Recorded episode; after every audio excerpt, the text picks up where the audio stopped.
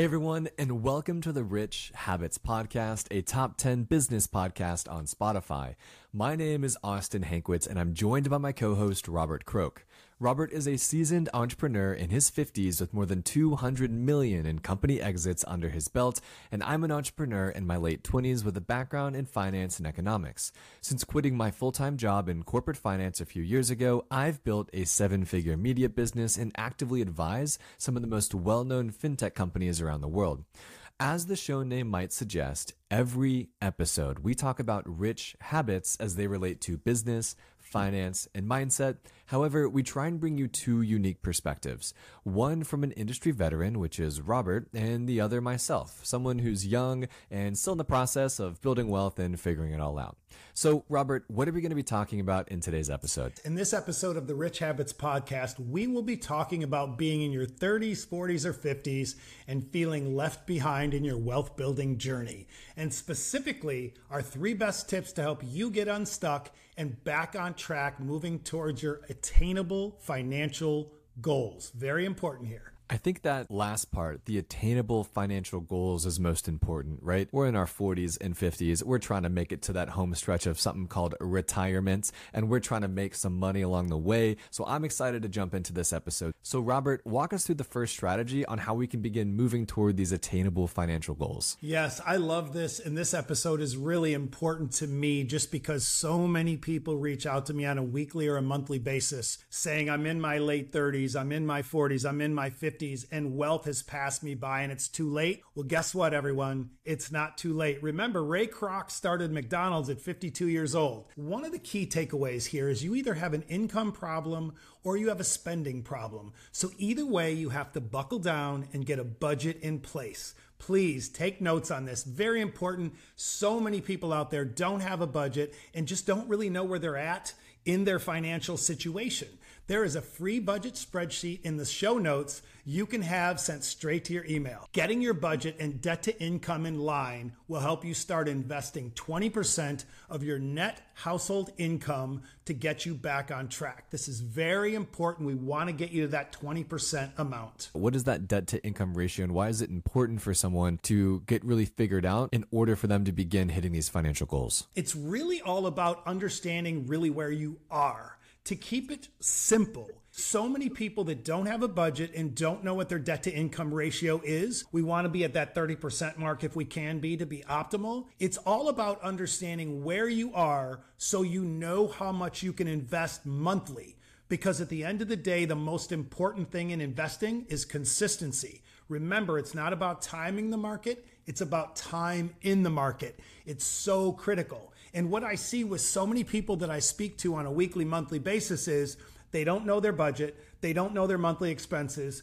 They have no idea what their debt to income ratio is. So, guess what happens? They have all this money sitting in a savings account and they go, Oh, I'm bored on a Saturday. Let's go to this farmer's market. Let's go to this estate sale. Let's go to Target or the mall. And they start spending their money because they don't have a place for it. So, what we want to do is make sure everyone understands having a budget knowing their debt to income ratio to get to that 20%. And that 20% might be 600 a month, 1000 a month, 2000 a month, but that money is then earmarked and part of your investment strategy to build your wealth. And sometimes it's not just a debt to income ratio problem, but it could be an income problem itself. So we'll talk a little bit about that in a second. But before we do that, I want to clarify what this debt to income ratio really means. Let's say that you're bringing home $5,000 per month in after tax income that gets deposited to your checking account. And let's say 2,500 of that comes out every single month to service debt. If that's your mortgage, your credit cards, your student loans, whatever it might be, that's 50% of your take home. So you have a 50% debt to income ratio and above that 30% threshold that Robert just talked about. The goal is to bring that down or increase your income so that you can comfortably set aside 20% of that income to be investing. Yeah, I love that. And a great takeaway. And thanks for clarifying the debt to income ratio part because it is so important and remarkable to me a large percentage of people that just don't understand the budgeting and understanding the debt to income ratio and how important that is in their future and current wealth building strategies. So let's go to number two. You have to get rid of any bad high interest debt. Think credit cards, hospital bills, or personal loans. Remember, you can't out invest bad debt.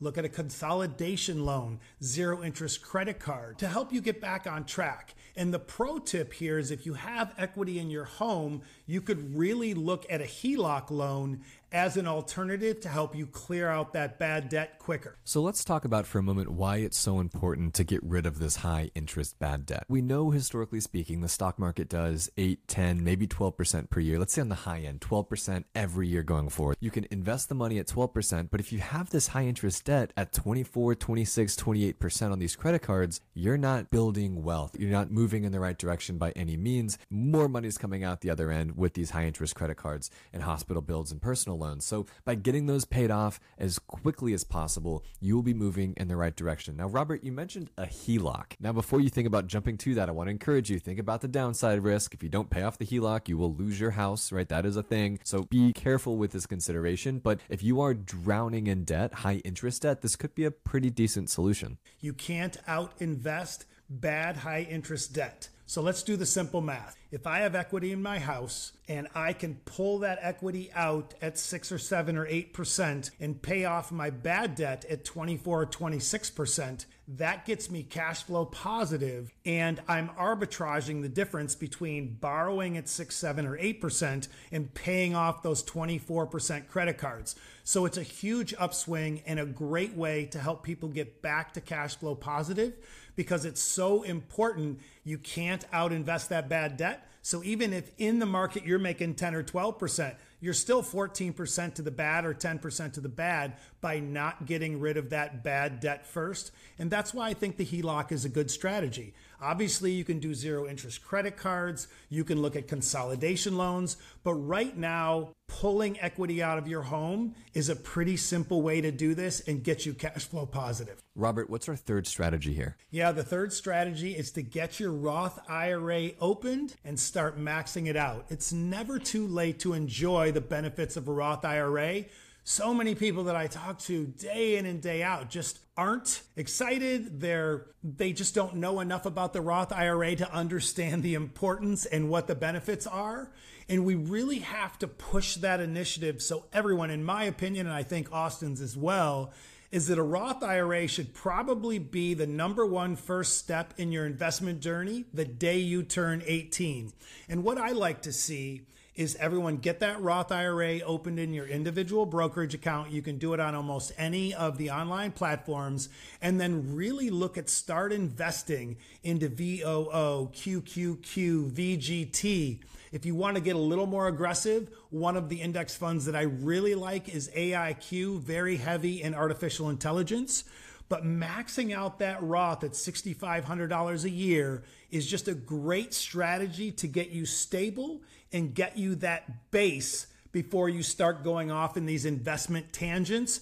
And it's just so important that everyone understands this so you get off on the right track. Whether you're 18, 28, 38, or 48, you have to have that Roth and really pay attention to maxing it out because of the tax benefits long term.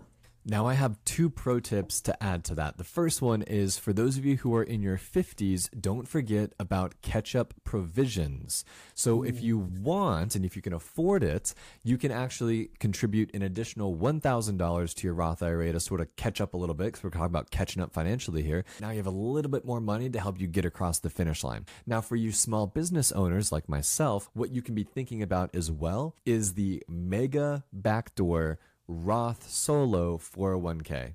Now, I know it sounds like a mouthful. It's a lot of information. You definitely should consult with a financial advisor, accountant, someone like that to walk you through it. That's certainly what I do. I use ocho.com to help me with that. Through this, if you're a small business owner, you can actually contribute 66 thousand dollars per year toward your retirement, which is way more than the sixty five hundred that the Roth IRA traditionally allows you to max out at. Yeah, I love that. That is amazing and such a great takeaway and kind of that pro tip that we like to offer because it just gives people more bite size options to really do what we are here to do, and that is to help all of you that are listening maximize your gains and optimize your wealth building strategies. It's so important. So we're going to move on to the sponsor of the show. We all love the scripted parts, but we have to put them in. This episode of the Rich Habits podcast is brought to you by Neos Investments. Neos offers ETFs that aim to offer monthly income while providing core portfolio exposure across equities.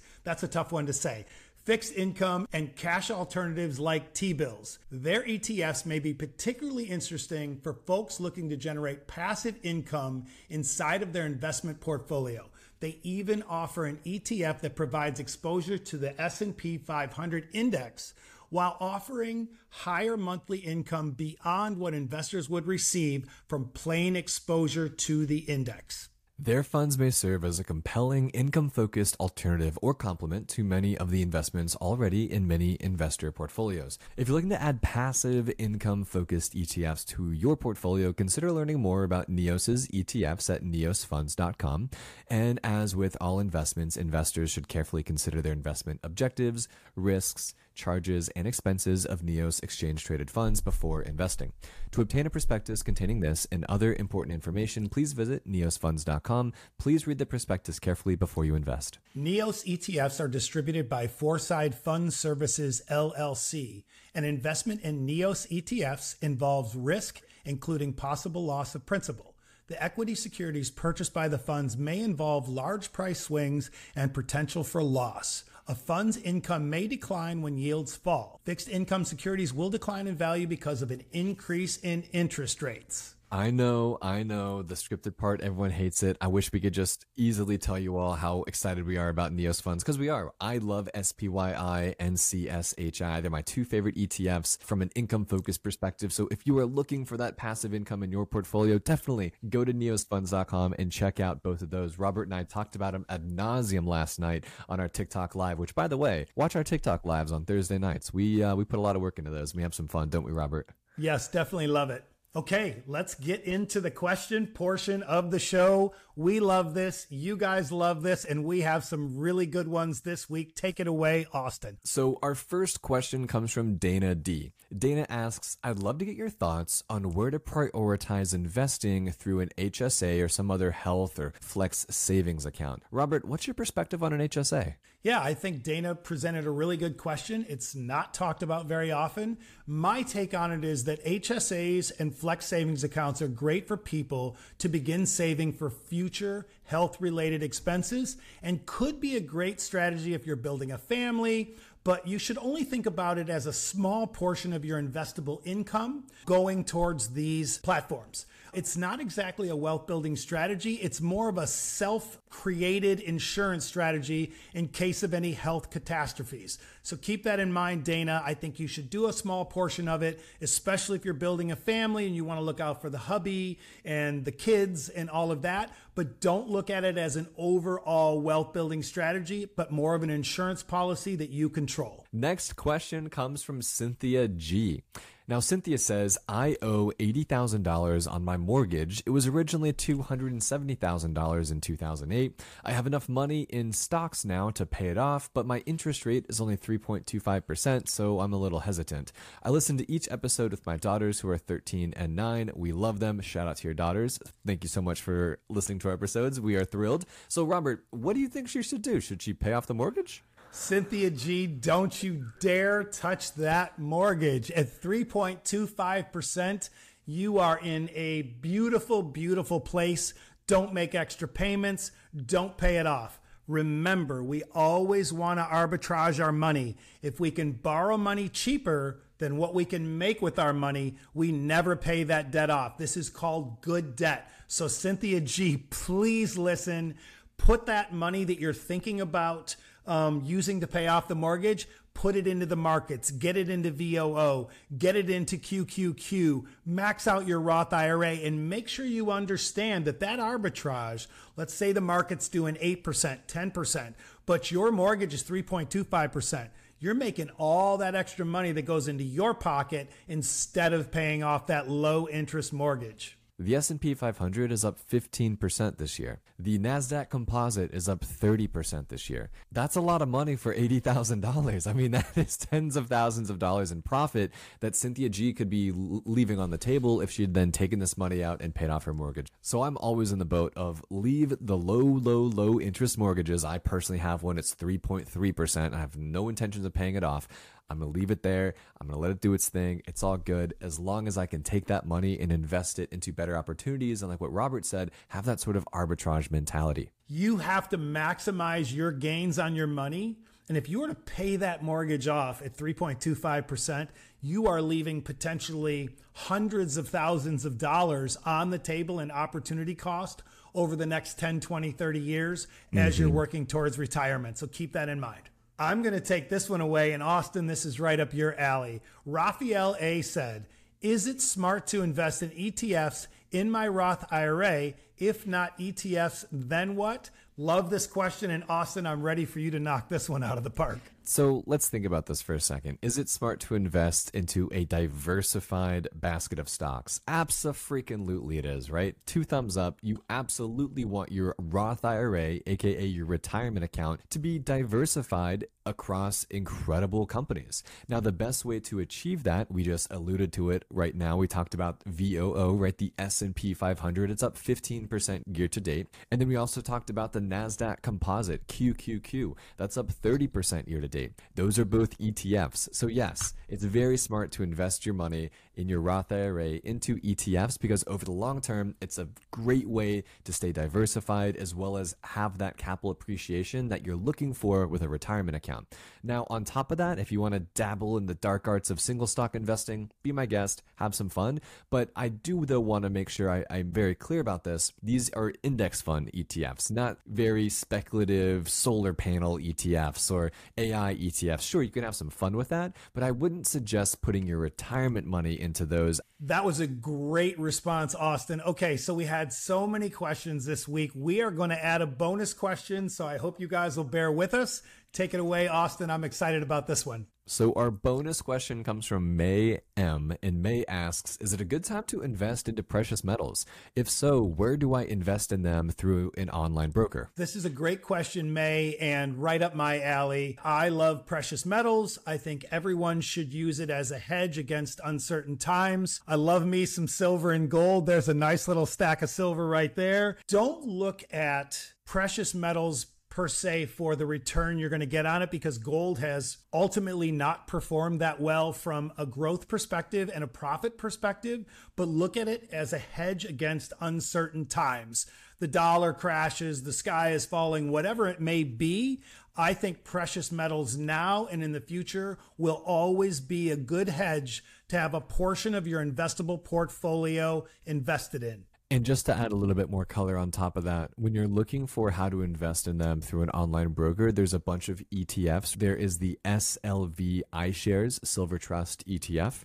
And there's also GLD, which is a gold shares ETF. So if you don't want to buy the physical stuff, you can invest in it on your online broker account. Love it. Love it. Well, Austin, take us away. We are so excited about this episode and tell them what's coming up next. As you know, we've been trending up on Spotify and Apple Podcasts and all these really awesome platforms, and we're super, super excited. We now have over 15,000 people that come back every Monday morning to listen to what we have to say. And I really want to challenge those same people to share this podcast with someone that they think should also be coming back on Monday mornings to learn about rich habits as they relate to business, finance, and mindset. If it's your cousin, if it's a coworker, or someone you work out with at the gym, I want you to share this podcast with someone you believe can form and benefit from these rich habits. I want to personally thank all of you from the bottom of my heart for all the amazing support. Please make sure to give us a rave review. We would love to have that support to really help us keep climbing the charts. We are currently a top 10 podcast on Spotify, and we would love to be top five, and you can help us do that. And finally, if you have any questions for us to answer, Look us up on Instagram at Rich Habits Podcast, where we also post our favorite clips from the podcast. We share those nearly every single day now. Go to that account, give us a follow and ask us a question. We get about 10 to 15 questions a week, so sometimes it's hard for us to narrow them down. But if you keep asking them, I will definitely get to it. Thanks, everyone, and see you next week.